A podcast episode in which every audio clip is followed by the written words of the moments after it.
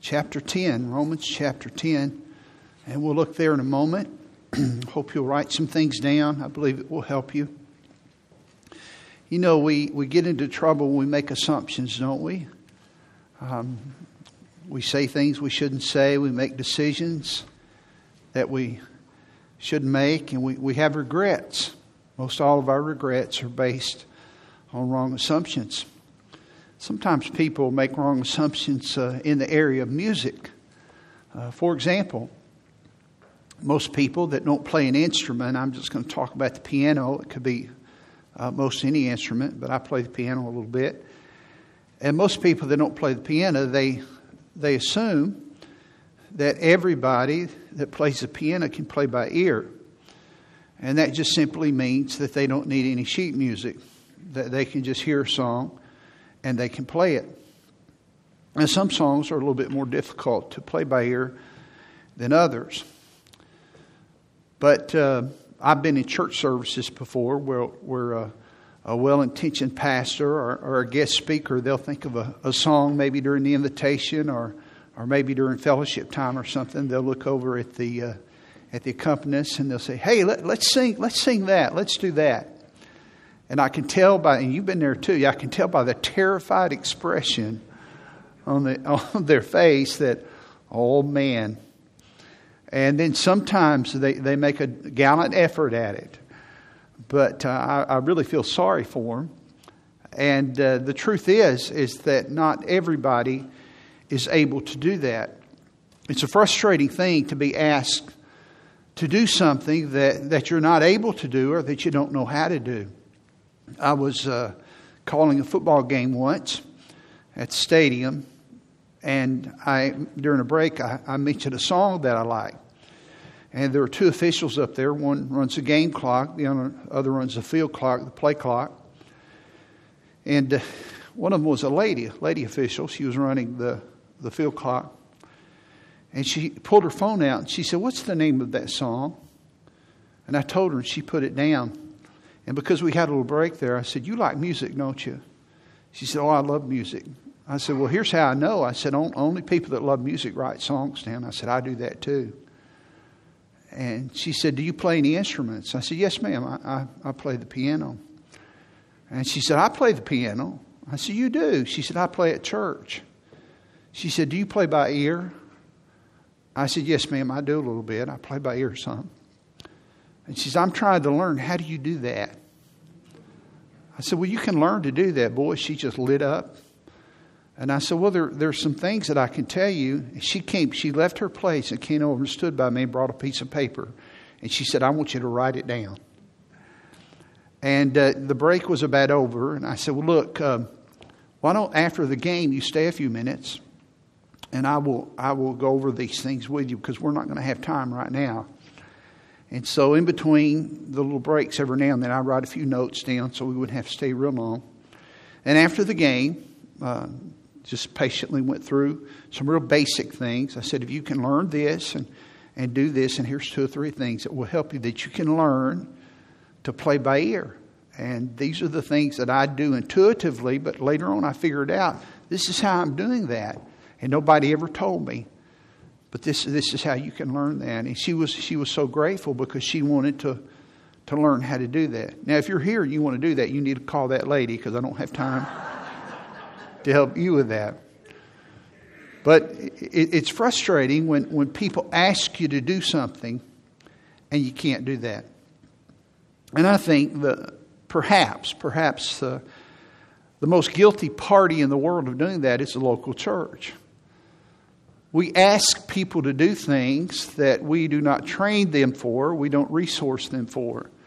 Uh, we're, we're good recruiters. We, we put people in position, but we don't resource them. We don't give them books and, and training and, and encouragement along the way. We just kind of plug holes. One of the vital roles, one of the foundational roles of a pastor according to Ephesians chapter 4 and verse 12, is that he's to be uh, an equiper. He's to equip the saints for the work of the ministry. The word equip means to supply what is missing. It's used when a boat would come in after a long trip, or a ship rather, and they would have to load the supplies that they had used. And so they equip the boat. It's gone, so they need to equip the boat. And so people come to church and they need equipping. And that's one of the purposes of the pulpit. You don't just say, you need to read your Bible. You need to tell them how. I've learned this that the sermons that I preach here, that the people are the most thankful for, are not the prophetic sermons. Now, I'm telling you, if you don't read the Bible, here's what's going to happen to your family. Those are motivating sermons, they're the equipping sermons. And here's how you read your Bible. These are the steps. And here's, here's what will happen for you when you do those things because they're helpful sermons. Now, God has put us here, every church and every Christian, to reproduce ourselves. We are to make disciples that make disciples. We win people to Jesus, we bring people to Jesus so that they can bring other people to Jesus that will do the same. That when we are gone, that it's reproducing. And that's why you are here. Somebody won you to Christ, that won them to Christ, and you go way, way, way back into history. Would you imagine a funnel or a triangle, if you would, and invert it? So put the small part um, at, the, at the bottom. And that's the entry point. And that is uh, making a disciple. That's evangelism. And uh, you would divide it into three sections. And actually, the first section is, is very small because that's an instantaneous experience. That's salvation. That's when you bring someone to Christ, uh, making a disciple. And then after a person is saved, is you teach them about sanctification, and that's maturing disciples. That's helping them to grow. And by the way, these things take time. Sometimes it takes time to win people to Christ, sometimes it doesn't. But sometimes it takes time of investing and, and caring for them and, and then to, to help them to grow and develop. You're not just supposed to win them and leave them. Uh, the Bible says in Matthew chapter 28 to teach them to observe things which I have commanded you, Jesus said. And then the third stage is multiplying disciples. That's, that's service, that's teaching them how to serve the Lord and to reproduce themselves. So God has not just called us to, to evangelize the world, He's asked us to do that, but he, He's asked us to make disciples of the world. And, and there's a difference. It's not just the, the entry point it's making disciples, but the, the full, the full uh, funnel or the full triangle is important. But I want to focus on the first part because you cannot have life without birth, and you cannot have disciples without salvation. And for many weeks now, we have talked about evangelism, and I want to close this emphasis out today, not permanently, but today. So the question comes how, how do we accomplish this? This is not hype. I'm not going to motivate you, but I want to instruct you on, on how to do that.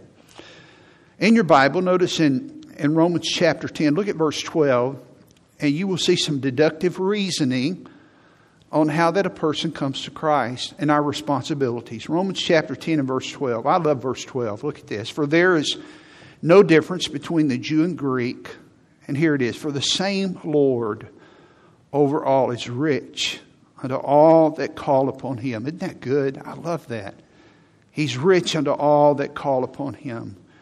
We were paupers, but now we're wealthy in Christ.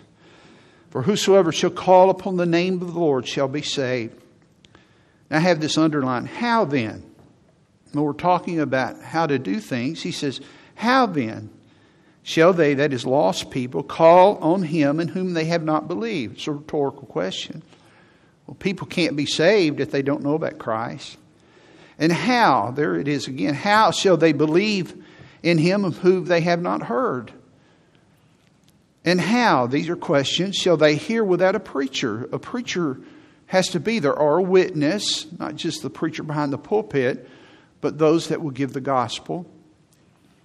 And how shall they preach except they be sent? Notice these questions. They're how questions. How do you, how do, you do this? Someone has got to be sent to preach to tell them about Christ. As it is written, how. Now, this how, if you'll notice at the end of the statement there, is an exclamation point. This is not a question. And how beautiful are the feet of them that preach the gospel of peace and bring glad tidings of good things. Here's what he says He said, These are people that have beautiful feet because of their message. It's a message of peace. Brother Price sang some about that this morning. We have a gospel of peace where we can reconcile with God, we can be reconciled to one another in His glad tidings. Um, I, I kind of was thinking about this that uh, when the doctor came in and that night, and uh, Jeremiah was with us recently, and uh, we had a little family get together, and he called me over to the corner of the room. he said, Daddy, I, I haven't played this for you, but I taped this. And it was when the doctor came in and told us that my mom had passed away. He, he recorded that on his phone. I, I, I remember it's burned in my memory, but he played it back for me. And I, as I listened and was re- recalled that, I, I, thought about that when I heard this. How beautiful are the feet of them that preach the gospel of peace and bring tidings of good things. Now, here's why people have beautiful feet when they bring good tidings. Because I, I don't resent that doctor. I, I, I had met him before, and we went back and talked to him, went over some things and so forth. But what if, what if the, what if the uh, message was different? Uh, those would be glad tidings. She survived the surgery. She's going to do well. Boy, that would be a different thing. How, how beautiful would the messenger be, the feet of that messenger? And, and the idea is not literally the feet, it, it's him coming in to tell us. Now, what he's saying is when you come in and you have a message of the gospel, because the gospel is what saves people the death of Christ, his burial, his resurrection over sin, over death, over the grave. That's, that's a great message. That's what people need. They need that now more than they ever have. And they'll be listening more than they ever have. So today I want to give you the most simple, practical ways to tell people about Christ and to win them to Christ. And I've given you some other things in recent weeks. I hope that you are applying these things. Uh, we use CPR, cultivation, plant, and reap before you can um, cultivate, there's always a cultivation of the soil before the seed is planted, and then there must be the seed planted before the harvest comes. It's always in that order. And then when you reverse it, the reaping of the harvest is because someone did the hard work of, of planting. Sometimes people reap and they'll say, Well, I won that Christ person to Christ. Well, you spent maybe 10 minutes with them. Somebody else did the work you reap the harvest. And reaping can be hard work.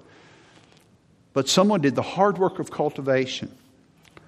And someone else did, did, did the hard work of planting. But here's what happens if someone fails to do their job, there's no harvest. And I want there to be a harvest in your life. I don't want you to stand before Jesus and not have a harvest. Someone said to me recently after these messages, and was very honest. They said, You know, Brother Rick, as I, as I heard the message, I, I thought to myself, when I go to heaven, will I have anybody there to greet me and say, Thank you for telling me about Jesus? They were very honest. I want to ask you that question Will you have anybody there or somebody's that will come up to you and say, Thank you for telling me about Christ? Thank you for you may not have led me to Christ, but I found out in heaven that you cultivated the seed and you planted the seed. It's not all about reaping, it's a teamwork in 1 Corinthians 3. Let me give you a couple of thoughts. First of all, if we're going to win people to Christ, we must lift up Jesus. It's not about your opinions, it's not about even your church. Where you go to church? It's not about your convictions. It's, it's not even about your doctrinal statement. And I'm all about having proper doctrine. I believe your church is important. But the most important thing is, is to get them to Jesus. Lift up Jesus in everything that you say and everything that you do. Talk about Jesus. I, I love the song, little chorus. Let's talk about Jesus. The King of Kings is He, the Lord of Lords, and so forth. Talk about Jesus. In John chapter 12 and verse 32, the Bible says, Jesus said, And I, if I be lifted up from the earth, will draw all men unto me. He's talking about the cross. And two times there he says, If I be lifted up from the earth, I will draw all men unto me. It's not about your good life. It's not about how you've trained your family. God can use what He's done in your life. I taught you how to give your testimony. He can use those things, and He will use those things, but ultimately, it's what Jesus has done. You want to defer any good thing in your life to Christ. I remember when my father died in, in 2008, and at his funeral, I, I was sharing some things about my father. And there were so many lost people there that day that when I, I finished my part, and I, I said, and I want you to know that my dad would have me share this, that if there's any good thing that you saw in the life of Cotton Johnson, it was because of Jesus. And I gave his testimony about how that daddy came to Jesus. And if there's anything good, if you're a Christian, if there's anything good in your life, it's because of Jesus. It's not about your personality or the cleverness of your presentation or if you can debate good. I'll be honest with you, that turns people off. They're not looking for debate. Sometimes I see debating on Facebook about Christianity and so forth. And I think some people think, well, that, that uh, people like that. Well, well, perhaps there's some that do, but my opinion would be if, if you want to do that, do that privately. I think the world looks, looks on that externally and they say, there they go again. Those Christians fighting. And, and we have a reputation. Lift up Jesus. Now, there's more to the Bible than, than just witnessing and so forth. There, there's a lot in the Bible about how to live, and it all points to Jesus. But if you're gonna if you're gonna bring a person in, into the family of God, you must lift up Jesus Christ. Romans chapter 1 and verse 16, for I'm not ashamed of the gospel of Christ. It's not the gospel of the church. It's not the gospel of the baptistry, not church membership. It's the gospel of Christ. For it is the power of God unto salvation to everyone that believeth. Now, here's what happens sometimes you'll be ministering to people, and I, I, I told you last week that you, you may not bring them to Christ, and they're struggling to admit that they're a sinner. And the best thing you can do is just get them to come to the place where they realize that they're lost. There are so many people that think they're righteous and they're not. And you can't, you can't get saved until you realize that you're lost. And, and sometimes you don't, you don't need to go and have them bow in prayer if, if you can't get saved until you're convicted of your sins. Remember when you were under conviction? Boy, I do. I was only nine years old, but I remember I couldn't wait to get saved. I thought if my heart stopped beating, I was going to go to hell. I was a little boy. I wanted to go to, I wanted to, go to heaven. Well, the same thing is true of the grace of God. We are so proud, listen carefully, that people still want to do something. And so when you talk to them about the gospel, they, oh, yeah, I believe Jesus died for me and salvation is free. But in the back of their mind, they still think they have to do something. That's my wife's testimony, if you've ever heard it. Paula grew up in a Bible believing church that believed you were saved by grace. But for 30 years of her life, she believed that she still had to do something. She won people to Jesus. Part of it was because, not all of it, but part of it was because many of the churches that she had grown up in, they believed in salvation by grace, but sanctification by works. And what happens is you get the two confused at certain points. And so, just like a person needs to understand their loss, they need to understand that salvation is by grace. You know, there may be somebody here that, that you're a church member and you've never been saved because you think you can earn your salvation. There's nothing good in you. There's nothing good in you. Nothing. The Bible says in Ephesians 2 and verses 8 and 9, For by grace are you saved through faith, and that not of yourselves. It is the gift of God, not of works. Why? Lest any man should boast. There's no boasting in heaven. None. Our boast is in Christ. We've had services here where I remember one service we had, we had uh, one Easter we had five people say four of them were church members, faithful church members. I asked them. I said, "Tell me, tell me how that you, uh, why you made that decision." I never understood it. Now I want you to understand something. I preach the same verse and I preach the same way I preach now. But they were 2, 4, 6, 8, 10, 12, 14, 16. But what happens is it just washes off. Yeah, I'm saved. But you got to come to the place, and your converts have to come to the place where they realize it's the grace of God. Romans chapter 4 and verse 5 But to him that worketh not, but believeth on him that justifieth the ungodly. That's my state. That's your state. Before you come to Christ, you're ungodly. You believe on him, his faith, which is nothing. The only righteous thing that you can do is believe, period. And that brings you righteousness, the righteousness of Christ. We had a lady that was saved in our church, and she raised her hand, and I went to her and I talked to her about how she came to Jesus, and she said, uh, I noticed you raised your hand. You've been coming to church here for a while. She said, Yes. Well, tell me, tell me why you did that. Reviewed, and she got saved that day.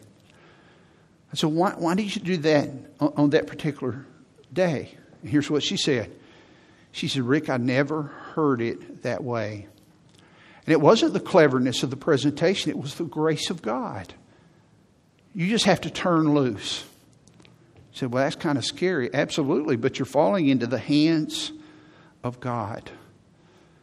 Sometimes we, we glibly read over Romans 10 13, which is where I end up in my presentation of the gospel. Typically, I use other places.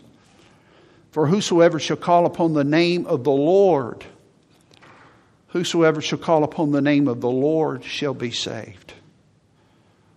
And we just read that. For whosoever that's anybody, shall call. If you'll just call upon the name of the Lord, you'll be saved. But read the whole verse.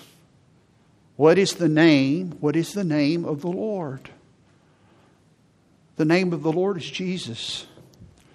Jesus means Savior. Jesus is Savior because He came to save sinners. For whosoever shall call upon the name of the Lord assumes that I know that I'm a sinner and I need a Savior. So when you come to the end of, of understanding the gospel in Romans chapter 3 and Romans 6 and Romans 5 and Romans 10, for whosoever shall call upon the name of the Lord, you're coming to the place where, where I'm lost and I'm condemned. And, and you're lifting up Jesus. Lift up Jesus in everything, in everything that you do. Their church at Corinth was, was really mixed up. They had a lot of problems. And when Paul wrote to them, he, he, he laid some things down because they had a lot of sin in the church. And notice what he said in 1 Corinthians chapter 6 and verse 9. Look at this. He said, Know ye not that the unrighteous shall not inherit the kingdom of God? So now, now, some of you, your lifestyle, this is your consistent lifestyle. He said, unrighteous people aren't going to heaven. Now, righteousness comes through Jesus. It's not by your works. But when you're in Christ, He changes your heart. There's a transformation in your life. Now, watch this. Don't be deceived about this. Don't think, well, I prayed a prayer. I walked down the aisle. I was baptized. Have you been transformed? Has the gra- grace is not only free, but it's transforming. Romans chapter 6. Be not deceived. And then he gives a list fornicators, neither fornicators, nor idolaters, nor adulterers, nor effeminate. Do you know, you know what this is? These were male prostitutes that were in a temple there in the city of Corinth that were, that were cross dressers. And they were dressing up, committing unspeakable things. Nor abusers of themselves with mankind related to the same thing. Nor thieves. Now, isn't this interesting? Nor covetous and you say, well, hold on, preacher. I, sometimes I'm that. He's talking about a habitual lifestyle. Nor covetous, nor drunkards, nor revilers, angry people, nor extortioners shall inherit the kingdom of God. He says the grace of God will transform your life. But I love verse 11. I love verse 11. And such were, this is past tense, he's talking to the church. Such were some of you. And he's writing this letter, and he says, I've shaken your hand. I remember years ago that when I first took the church, I've told you this story, I think, and uh, we had a, a, a very a dear, precious family. And I, have seen him a couple of times out, but they, about seven or eight months, they, they stopped coming, and I talked to them. And, and uh, I said, What's going on? I mean, have I offended you? Is, is everything okay? What's, he said, Well, he said, I think that you're soft on homosexuality. I said, Well, why would you say that? He said, Well, you think homosexuals can be saved. Well, I came from Washington, D.C. for a while. Next to San Francisco, the, the greatest concentration of, of sodomites is, is in Washington, D.C. I, I worked with uh, some to help redeem their lives, some in my youth ministry, some others that were in the church there. I'll be honest with you, I had never been exposed to anything like that. It, it was different. I, I, learned some things about how to how to help people. And I said, Well, well, don't you believe lost people can be saved? He said, Yeah, but I don't think they could be saved. Because my experience in DC, I, I understood that I knew the kind of person he was categorizing people. And very kindly, I said to him, I called his name. I said, Look, I said, I mean this with all sincerity. You don't know who you're shaking hands with in our church every Sunday. You don't know who. I said, It's, it's not who you think. And such were some of you. And in this room, such were some of you. You were extortioners, you were liars, you were fornicators, you were coveters. Notice this conjunction, this divine conjunction, but, but now you're washed. But now you're sanctified. But now you're justified. And here it is in the name of the Lord Jesus and by the Spirit of God. Now it's different. He has made a difference in your life. You're different now because of the name of Jesus Christ. He has saved you, He has transformed you. You are brand new. Lift Him up. Lift up Jesus. And everything that you do, you, you ought not just defer to Him in your life as He is the Lord and, and defer to Him in decisions. But even when people compliment you, you're very diligent at work. Thank you. Thank you very much. Uh, I, I, I, want to honor the Lord in all that I do. I, have noticed, I've noticed your family, you and your wife get along, and, and your children are obedient thank you. We, we want to honor the Lord and, and we, we follow, follow God's ways. You say, well, preacher, I don't want to be self righteous. And I understand sometimes there's a fine line, but I'll tell you, most of it has to do with the tone of your voice and the way that you carry yourself in humility.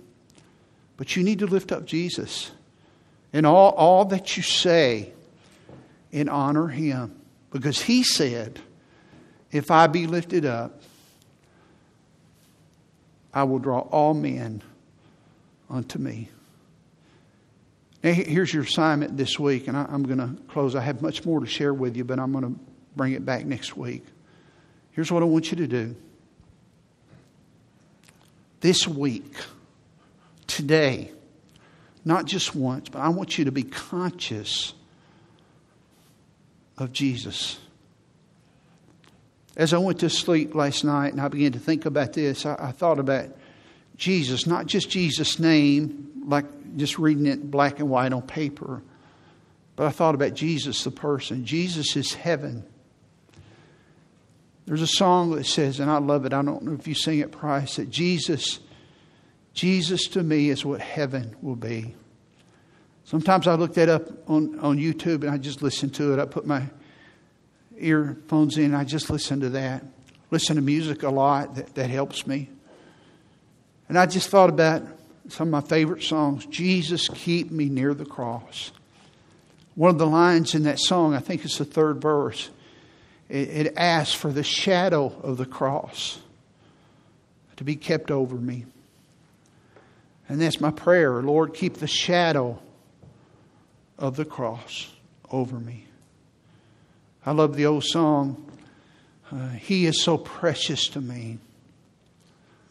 I love the song. I, about a couple of times a week, I sing it, listening to it on Pandora. Uh, the old rugged cross and all that He did for me. I, I want to love Jesus, and I want other people to love Jesus. But they're not going to love Him if we don't exalt His name. And such were some of you.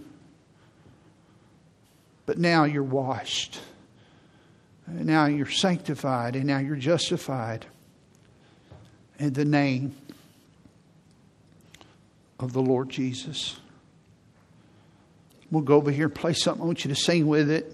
Sing with me if you know the words, and, and we'll be dismissed. Uh, let me see if I can. Uh, I can't sing, never could sing real good, but now, especially with my voice, me put it in a lower key for me.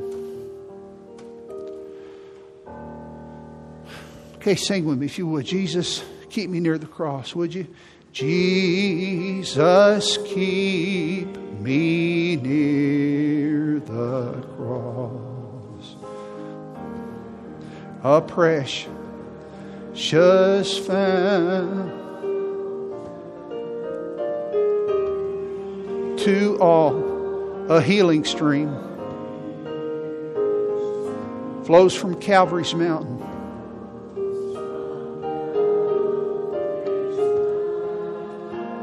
That's good. In the cross. In the cross. Be my glory.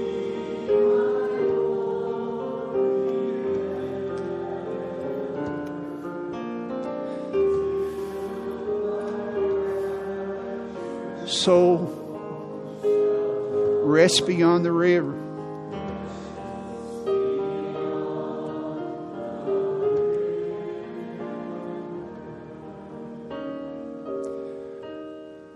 There is a name I love to. I love to sing.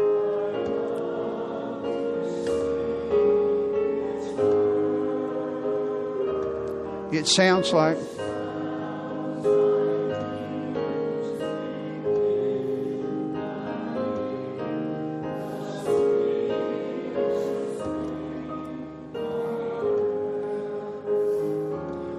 Now, sing this from your heart.